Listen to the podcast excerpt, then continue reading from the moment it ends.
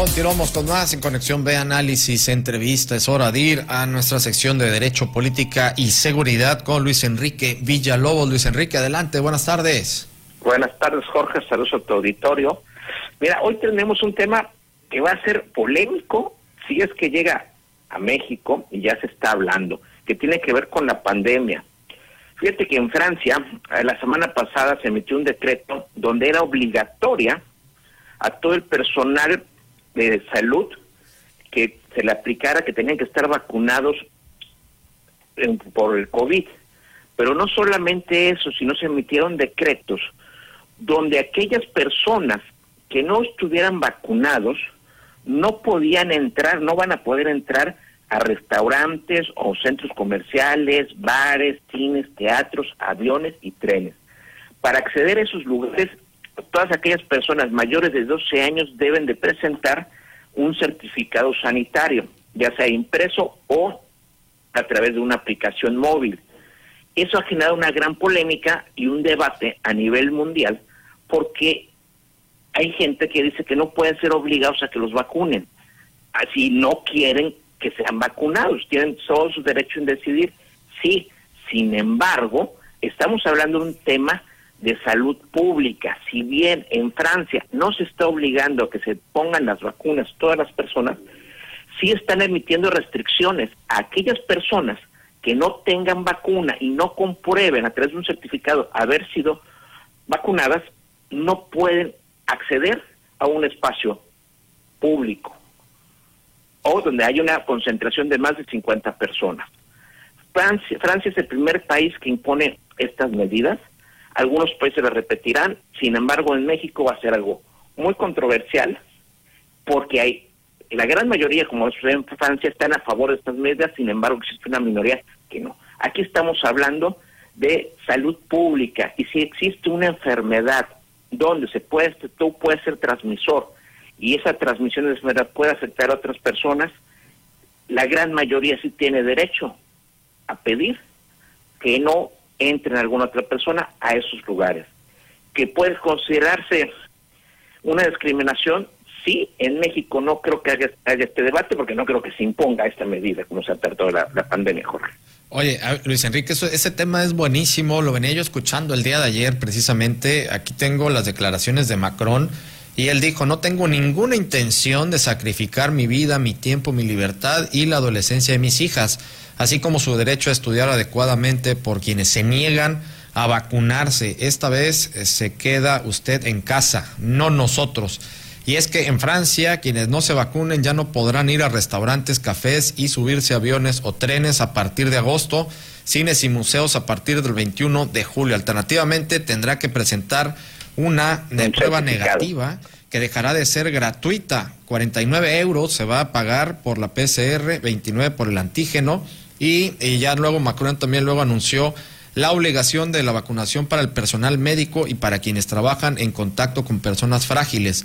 Desde el 15 de septiembre, una enfermera que se haya negado a vacunarse ya no podrá ir a trabajar y recibir un salario. Dice, no podemos hacer que quienes tienen el sentido cívico de vacunarse carguen con la eh, culpa de los inconvenientes. Es lo que dijo Macron. Dice, las restricciones pasarán sobre otros, aquellos que por razones incomprensibles en el país de Luis Pasteur, la ciencia y la ilustración todavía dudan en utilizar la única arma disponible contra la pandemia, que es la vacuna. A mí se me hace fabuloso lo que hizo y, bueno, desarrolló Macron en ese sentido, porque eh, Luis Enrique, amigos y amigas que nos escuchan, algo parecido sucedió en México con relación a ponerse el cubrebocas. ¿Y cómo fue que lo tuvimos que utilizar todos y la gente que estaba en contra de utilizarlo? Pues que si no te lo ponías y hasta la fecha, si no te lo pones eh, para poder acceder a uno de los puntos que más accede la gente, que son las tiendas de conveniencia, que no vamos a decir el nombre porque no vamos a darles publicidad, pero pues si no te lo pones no entras y a muchos lugares si no te lo pones no entras. Así es que o te lo pones o no entras. Y esto es pues algo similar y creo que es muy interesante lo que apostaron allá en Francia, Luis Enrique. Sí, y mira, nada más para apuntar lo que dices, eh, ¿bajo qué contexto lo, lo dice, eh, eh, ponen estas medidas? Donde en un momento en Francia va en aumento los números de personas infectadas por COVID. con estas medidas, ¿qué es lo que pretenden? Que se sature eh, los hospitales y obviamente las terapias intensivas. Entre más vacunados tienen el objetivo y la finalidad de que, se, que los, las afectaciones a la población de que se vayan a enfermar por COVID no llegan a los hospitales y no colapse el sistema hospitalario. Esa es una finalidad.